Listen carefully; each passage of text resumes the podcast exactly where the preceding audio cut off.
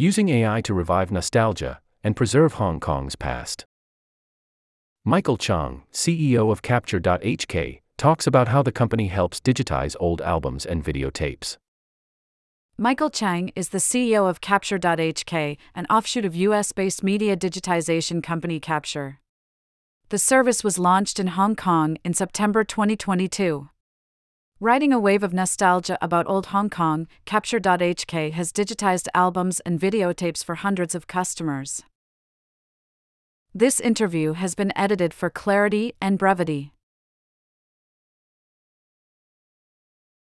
Why did you see a demand for media digitization services in Hong Kong? Firstly, it was an underserved market. Some mom and pop shops in Sham Shui Po were doing it, but it was expensive, slow, and the quality was not very good. So there was a big opportunity. The second reason is Hong Kong was very wealthy, starting in the 90s into the 2000s. Families, middle class to upper middle class, started traveling all over the world. They created a ton of this media, videotapes, and photography. We just knew that this was out there in families' homes. What are the new technologies for preserving old photos and videos? The main development in the technology is using machine learning and AI to improve images. Our vision is to make old photos look like new photos through color, brightness, sharpness, and quality.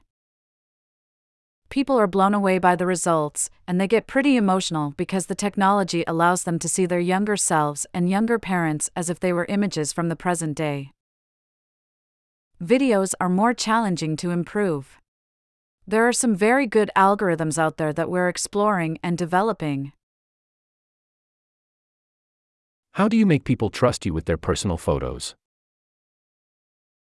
We have a retail space and a customer experience center where we are able to talk to our customers.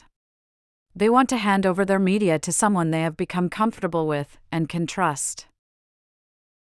We temporarily keep their files for 60 days, but they are secure, encrypted, and stored on local servers.